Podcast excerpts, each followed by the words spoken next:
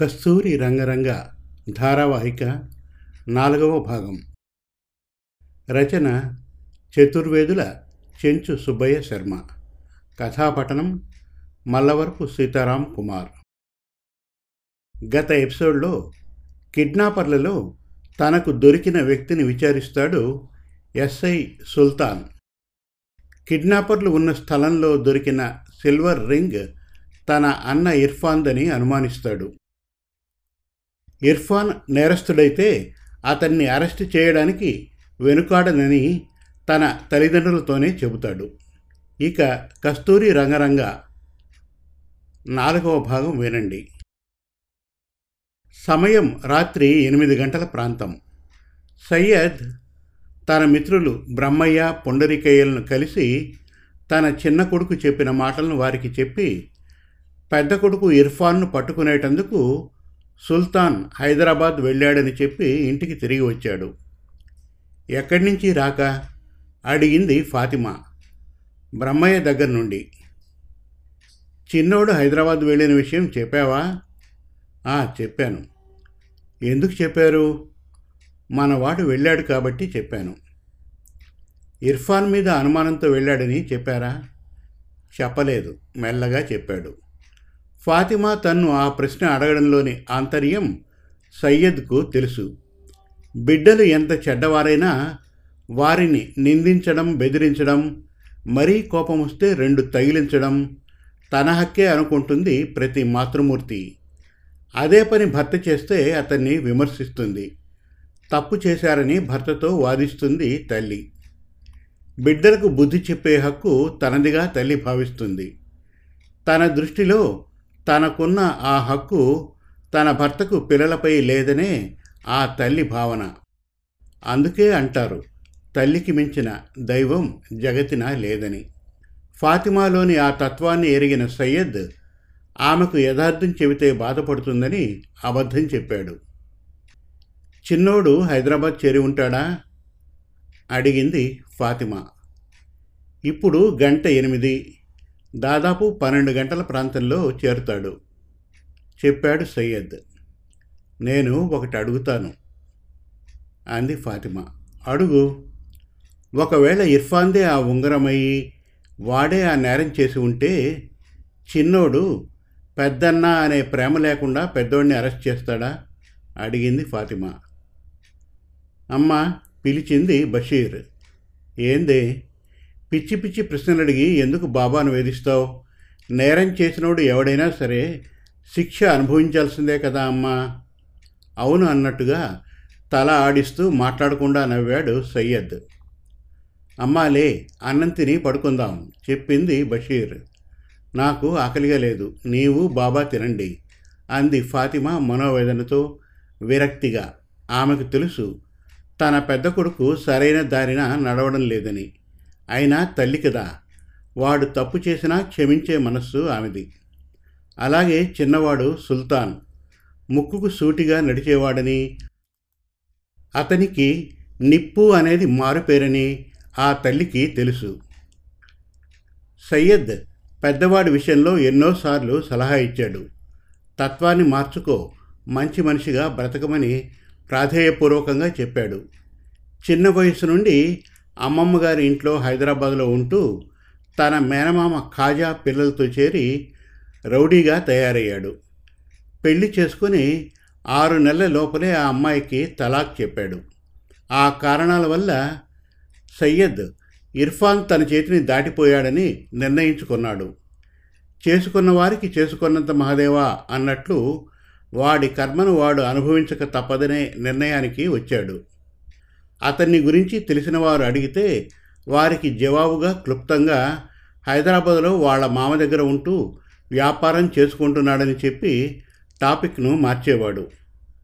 బషీర్ ఖానా లగవబెట్టి చెప్పాడు సయ్యద్. హా బాబా బషీర్ రెండు ప్లేట్లలో బిర్యానీ ఉంచి తండ్రికి తల్లికి అందించింది. గ్లాసులో మంచినీళ్ళు పక్కన పెట్టింది. అమ్మ నీవు? అడిగాడు సయ్యద్. నేను తిన్నాను బాబా. మీరు నెమ్మదిగా తినండి. తల్లిదండ్రుల ముఖాల్లోకి ప్రీతిగా చూస్తూ చెప్పింది బషీర్. భోంచేసి ముగ్గురు పడుకున్నారు. ఎవరి ఆలోచనలు వారివి.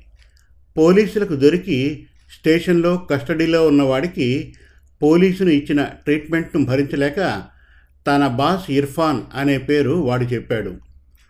ఆ విషయాన్ని హెడ్ కానిస్టేబుల్ సాంబయ్య ఫోన్ మూలంగా సుల్తాన్కు తెలియజేశారు. ఆ సమాచారం విన్న తర్వాత అంతవరకు మనస్సున ఒక మూల ఇర్ఫాన్ కాదేమో అనే భావన చెదిరిపోయింది. తన అన్న పసిపిల్లలను కిడ్నాప్ చేసే లెవెల్కు దిగజారిపోయినందుకు మనస్సుకు బాధ. చేసిన రాక్షస చర్యకు అతనిపై అసహ్యం. మానవత్వం లేని మనిషిగా మారినందుకు ద్వేషం. ఇర్ఫాన్ పట్ల సుల్తాన్కు కరిగాయి. వీడు ఒక్కడే కాదు వీడి వెనకాల ఇంకా ఎంతమంది ఉన్నారో. ఒక్కడుగా చేసే పని కాదిది. వాణ్ణి పట్టుకుంటే తీగను లాకితే డొంక కదిలినట్లు అందరూ బయటపడతారు అనుకున్నాడు సుల్తాన్. కోదాడలో టిఫిన్ టీ తాగి ముందుకు సాగారు. సమయం రాత్రి పన్నెండు గంటల ప్రాంతం. డ్రైవర్ సోము దీక్షగా రోడ్డు వంక చూస్తూ జీపు నడుపుతున్నాడు. మానవ జీవితం చాలా విచిత్రమైనది. పుట్టిన దగ్గర నుండి ఊహ తెలిసే వరకు తల్లి తండ్రి అండన పెరుగుతాం. ఆపై చదువు ఉపాధికి ఉద్యోగం ఇంటి పేరు వంశం పేరును నిలిపేదానికి వివాహం సంతానం ఆర్జన పిల్లలను కని సాకి మన తల్లిదండ్రులు మనకు చేసినట్లే మనం మన సంతతి కోసం చేయడం. వర్గభేదం రీత్యా ఉపాధి మార్గాల రీత్యా నిమ్నోన్నతాలు కరివిలేములు ఆశలు ఆశయాలు ఆచరణకు అందకపోవడం డబ్బు డబ్బు డబ్బు. ప్రతిదీ డబ్బుకు సంబంధించిందిగా ఎదుట నిలవడం. అవసర నిమిత్తం ఆశయాలను అటకపై ఉంచి వర్తమాన కర్తవ్య నిర్వహణ కోసం తప్పని తెలిసి ఆ తప్పుదారినే నడవవలసిన స్థితి. నడిచి ఒక తప్పును కప్పిపుచ్చుకునేందుకు మరో తప్పు విచక్షణారహితంగా చేయడం మానవులుగా పుట్టినవారు అమానుషంగా మారి పగ కక్ష ప్రతీకారాలకు ప్రత్యర్థులు కావడం. ఇది నేటి కొందరి మానవ జీవిత విధానం. హైవేలో సుల్తాన్ జీప్ పైన రేపల్లెలో సయ్యద్ ఇంట్లో బ్రహ్మయ్య గారి ఇంట్లో పన్నెండు గంటల ప్రాంతంలో బాంబు పేలుళ్ళు జరిగాయి. జీప్లోని వారు సయ్యద్ అతని భార్య ఫాతిమా కూతురు బషీర్ బ్రహ్మయ్య కుసుమ శాలివాహన దారుణంగా మరణించారు. ఉదయం టీవీ న్యూస్లో వార్తాపత్రికల్లో రాత్రి హైవేలో Repalle sub inspector jeep bomb పేలుడుకు ధ్వంసం. Driver Somu head constable Gangaraju sub inspector Sultan గుర్తు తెలియని స్థితిలో మరణం. రేపల్లెలో high school head master Brahmayya గారింట్లో సైన్స్ టీచర్ సయ్యద్ గారి ఇంట్లో నడిరే ఈ బాంబు పేలుడు. బ్రహ్మయ్య గారు వారి సతీమణి కుసుమ మనవడు శాలివాన సైర్స్ మాస్టర్ సయ్యద్ వారి భార్య ఫాతిమా కుమార్తె బషీర్ మంటల్లో కాలి మసైపోయారు. పై రెండు విషాదకరమైన వార్తలు హైదరాబాద్ను ఉడికించాయి. యావత్ విశాలాంధ్ర ప్రజానికాన్ని ఎంతగానో కలవరపరిచాయి. ఢిల్లీ నుండి బ్రహ్మయ్య కొడుకు శశాంక్ వారి భార్య నిర్మల పిల్లలు కవిత కమలలు రేపల్లెకు వచ్చారు. హాస్పిటల్ మార్చురీలో ఉన్న శవాలను శ్మశానానికి తరలించారు. సయ్యద్ పెద్ద కుమారుడు ఇర్ఫాన్ అతని మేనమామ ఖాజా సాబ్ వచ్చారు. వారు వారి సంప్రదాయం ప్రకారం సయ్యద్ సార్ను సయ్యద్ సార్ భార్య ఫాతిమా బేగం కుమార్తె మున్నీ బషీర్లను కబరస్థాన్ చేర్చారు. వచ్చిన బంధువులే కాకుండా ఊరి జనం అందరూ కంటికి మింటికి ఏకధారగా ఏడ్చారు. రోజులు భారంగా గడిచాయి. శశాంక్ తన వారికి చేయాల్సిన అంతిమ సంస్కారాలను సవ్యంగా నెరవేర్చి తన కుటుంబంతో వెళ్ళిపోయాడు. అదే రీతిగా ఇర్ఫాన్ తన వారి అంత్యక్రియలను ముగించి హైదరాబాద్కు వెళ్ళిపోయాడు. ఆ బాంబు ప్రేలిన రాత్రి సమయంలోనే కిడ్నాప్ విషయంలో జైల్లో ఉన్న ఖైదీ పారిపోయాడు. పొండరికయ్య తన ప్రాణమిత్రులు ఇరువురు ఇళ్ళలో ఒకేసారి బాంబు పేలుల్లో కుటుంబ సభ్యులతో సహా చనిపోయినందుకు ఎంతగానో బాధపడ్డాడు. లోకల్ ఎమ్మెల్యేని కలిసి తన మిత్రుల మరణానికి కారకులైన వారిని పట్టుకొని కఠినంగా శిక్షించాలని పోలీస్ యంత్రాంగానికి మీరు ఆదేశాలు ఇవ్వాలని కోరాడు. ఎమ్మెల్యే గారు తప్పకుండా అంటూ చేతిని పైకెత్తి హామీ ఇచ్చారు. తన ఇతర మిత్రులతో సంభవించిన దారుణ హింసాకాండను గురించి చెప్పుకొని కన్నీరు కార్చడం పొండరీకయ్య వంతయింది. ఎస్పీ కస్తూరి రంగా తన కార్యాలయంలో కూర్చొని ఉన్నాడు. సెల్ మోగింది. హలో అన్నాడు. ఆ రంగా అన్నాడు శశాంక్. చెప్పండి బావా అన్నాడు కస్తూరి రంగ. నేను నా కర్తవ్యాన్ని పూర్తి చేసుకుని వచ్చాను. చిన్నితో మాట్లాడావా? అడిగాడు రంగా. రెండు వారాలుగా నేను మాట్లాడలేదు. విచారంగా చెప్పాడు శశాంక్. నేను మాట్లాడాను బావా. She is fine. చెప్పాడు కస్తూరి రంగా. ఆమెకు ఇంకా ఎంతకాలం ఈ అజ్ఞాతవాసం? అడిగాడు శశాంక్. బావా నాలుగైదు మాసాలు అంతే. నాకు కోల్కతా నుండి హైదరాబాద్కు ట్రాన్స్ఫర్ అయింది చెప్పాడు కస్తూరి రంగా. హైదరాబాద్కా? అన్నాడు శశాంక్. అవును బావా మనం వేట ప్రారంభించాల్సింది అక్కడేగా? అన్నాడు కస్తూరి రంగా. అది మాటే. నీవు ఢిల్లీ వచ్చి ఇక్కడి నుండి హైదరాబాద్ వెళ్దువు కానీ ఎప్పుడు వస్తావు? అన్నాడు శశాంక్. నేనా? సాలోచనగా అన్నాడు కస్తూరిరంగ ఆహా నేను నవ్వాడు శశాంక్. ఇక్కడికి నీవు వచ్చావంటే మనం చాలా విషయాలు మాట్లాడుకోవాలి రంగా అన్నాడు. "ఆ, అవును బావా పై ఆదివారం వస్తున్నాను. సరేనా? అన్నాడు రంగా. "ఆ, మంచిది తప్పకుండా రా. ఇక్కడ ఓ నాలుగైదు రోజులు విశ్రాంతిగా ఉండి హైదరాబాద్ బయలుదేరుదువు కానీ చెప్పాడు శశాంక్. అలాగే బావా అన్నాడు రంగా. సరే రంగా జాగ్రత్తగా రా. బావా? ఏం రంగా అన్నాడు శశాంక్. చిన్ని ఎలా ఉంది? చాలా చాలా బాగుంది ఆనందంగా నవ్వాడు శశాంక్. శశాంక్ సెల్ కట్ చేశాడు. కస్తూరి రంగా సెల్ మోగింది. Hello yes sir. వెంటనే బయలుదేరుతున్నా సార్. అలాగే సార్. సెల్ వాయిస్ కట్ అయింది. వేగంగా లేచి వెళ్ళి కారులో కూర్చున్నాడు రంగా. సార్ ఎక్కడికి? అడిగాడు driver. IG office. Okay sir. Ranga phone మోగింది. అతని భార్య చిన్ని కాల్ చేసింది. Hello dear. నవ్వుతూ పలికాడు కస్తూరి రంగా. ఏం? నిన్న ఫోన్ చేయలేదు? అడిగింది చిన్ని. Oh sorry sorry. నిజం చెప్పనా? అబద్ధం చెప్పనా? ఈ మధ్యన అబద్ధాలు చెప్పడం కూడా నేర్చుకున్నారా? నేను దగ్గర లేని కారణంగా అంది చిన్ని. నో నో మేడం అలాంటివేమీ నేర్చుకోలేదు అన్నాడు రంగా. మనం కలిసి ఎన్ని రోజులైంది? ఆలోచనలో కస్తూరి రంగా. అది కూడా గుర్తులేదా? ఉంది. అయితే చెప్పండి. గంటలు నిమిషాలు సెకండ్లతో చెప్పనా? సగర్వంగా నవ్వాడు రంగా. తమరికి అంత జ్ఞాపకమా? అంది చిన్ని. నేను చెప్పిన తర్వాత ఆ విషయం నీవే చెప్పాలి సుమా అన్నాడు రంగా. సరే చెప్పండి. రంగా తన చేతి వాచీని చూశాడు. రెండు నెలలు ఇరవై ఒక్క రోజు పదిహేను గంటలు ఇరవై నాలుగు నిమిషాలు ముప్పై రెండు సెకండ్లు మేడం. ఆనందంగా నవ్వాడు రంగా. అబ్బా! ఏమైంది? మీరు చెప్పింది కాగితంపై వ్రాసి ఉంచుకొని చదివారా? నవ్వింది చిన్ని. అవునవును. ఈరోజు నాలుగు గంటలకు నా ప్రియమణి ఫోన్ చేసి నన్ను ఒక యక్ష ప్రశ్న వేయబోతోందని మొన్న కలగన్నాను. ఆ ప్రశ్న మన కలయికకు సంబంధించిందే. అందుకుగా నేను ఇప్పుడు తమకు చెప్పిన ప్రవరను మర్చిపోకుండా కాగితంపై వ్రాసి జేబులో ఉంచుకున్నాను. మీరు అడగడంతో చూసి చదివాను. పకపక నవ్వాడు కస్తూరి రంగ. మొత్తానికి ఈరోజు అబ్బాయి గారు చాలా జాలీగా ఉన్నట్టున్నారు. కారణం ఏమిటో అడిగింది చిన్ని. ఏమై ఉంటుందో ఊహించు డియర్. అబ్బా ఏమిటండి ఇది? విషయం ఏమిటో చెప్పండి. చిరు కోపంతో రుసరుసలాడుతూ చెప్పింది చిన్ని. చిన్ని "ఆ, కనిపెట్టు చూద్దాం నవ్వాడు రంగ. నాలోని సహనానికి పరీక్ష పెడుతున్నారు కదూ?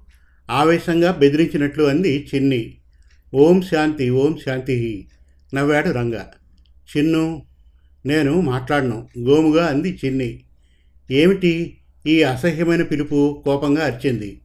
ఓ sorry sorry dear. Nine twelve twenty one. ఏంటా నంబర్లు? ఆవేశంగా అడిగింది చిన్ని. అవి నెంబర్లు కావు. నెంబర్ల రూపంలో ఉన్న ఆంగ్ల అక్షర ప్రేమ సంతకం. ఓహో అలాగా. అవును కనిపెట్టి చూద్దాం. సగర్వంగా నవ్వాడు. అసలు విషయం చెప్పకుండా మీరు చేసే అనవసర ప్రసంగానికి నాకు కోపం వస్తోంది. Nine twelve twenty one. జవాబును ఆ విషయాన్ని నేను ఐదు వరకు లెక్కించే లోపల చెప్పకపోతే సెల్ కట్ చేస్తాను. ఆ తర్వాత మీరు ఎన్నిసార్లు ఫోన్ చేసినా నేను ఎత్తను. ఖచ్చితంగా చెప్పింది చిన్ని. దేవి అంతటి ఆగ్రహానికి ఈ జీవుడు తాళగలడా? నెంబర్ వన్ మనం పై ఆదివారం ముంబైలో మీ అన్నయ్య అదే మా బావగారి ఇంట్లో కలవబోతున్నాం. రెండవది తమరి యక్ష ప్రశ్నకు జవాబు. నవ్ బారా ఇక్కీస్ అంతే. సీరియస్గా చెప్పాడు రంగా.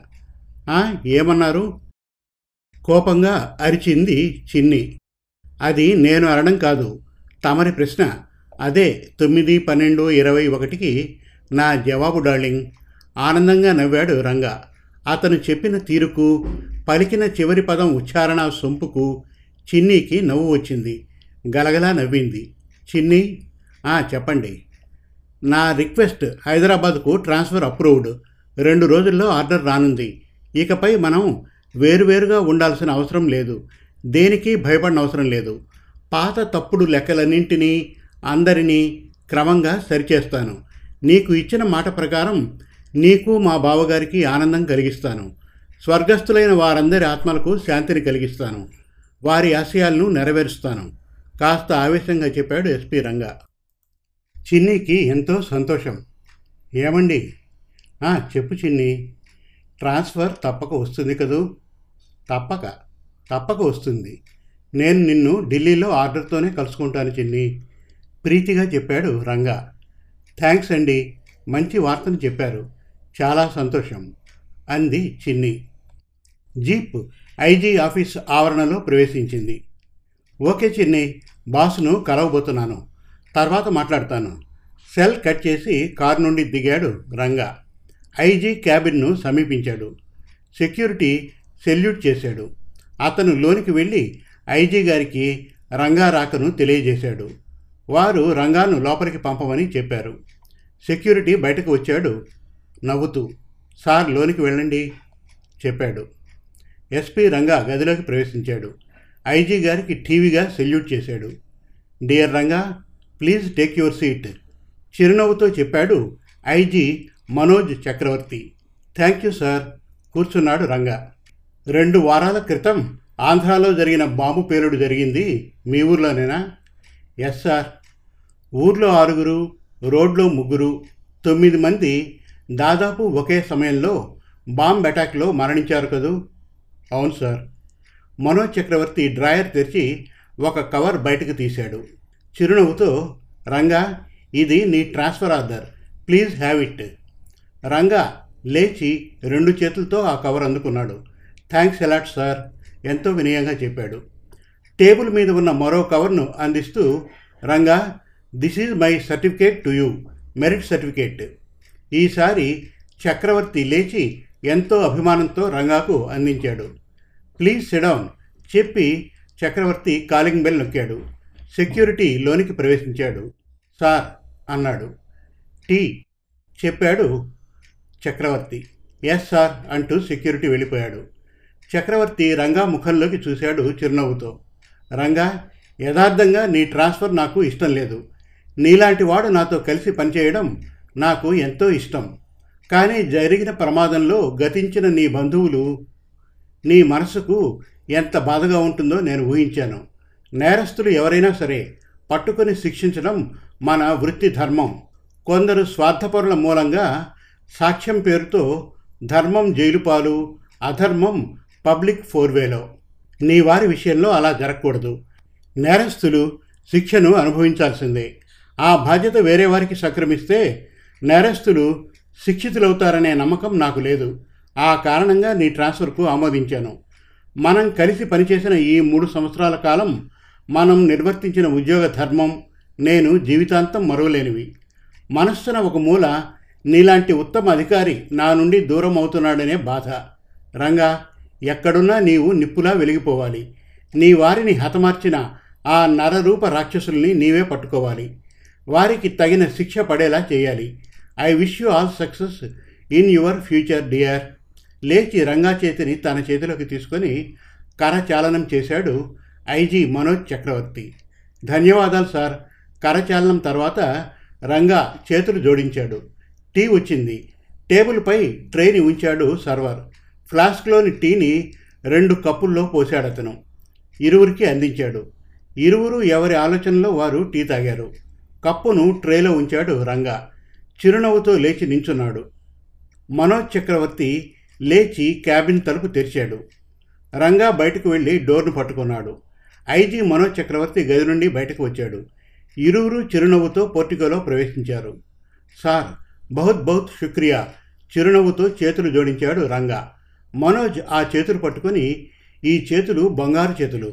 ధర్మాన్ని కాపాడేవి. ఎల్లప్పుడూ బలంగా వర్ధిల్లాలని ఆశిస్తున్నాను. ఎస్పీ కస్తూరి రంగా సాబ్ స్వచ్ఛమైన తెలుగులో నవ్వుతూ చెప్పాడు IG Manoj Chakravarthy. Senior officers అందరూ అక్కడికి వచ్చారు. అందరికీ కరచాలనం చేసి తన హృదయపూర్వక కృతజ్ఞతలు తెలియజేశాడు ఎస్పీ కస్తూరి రంగా. రంగా మనోజ్ చక్రవర్తి పిలుపు. సార్ అంటూ సమీపించాడు రంగా. నీకు ఎప్పుడు ఏది అవసరమైనా అది ఏ సమయమైనా నాకు ఫోన్ చేయి. సరేనా? ప్రీతిగా అడిగాడు ఐజీ. అలాగే సార్ నవ్వుతూ చెప్పాడు రంగా. చేతులు జోడించి అందరికీ నమస్కరించి రంగా తన కారును సమీపించి కూర్చున్నాడు. డ్రైవర్ కారు స్టార్ట్ చేశాడు. ఇంకా ఉంది. కస్తూరి రంగా ఎపిసోడ్ ఫైవ్ త్వరలో. మరిన్ని చక్కటి తెలుగు కథల కోసం కవితల కోసం వెబ్ సిరీస్ కోసం మన Telugu Kathalu dot com visit చేయండి. Thank you.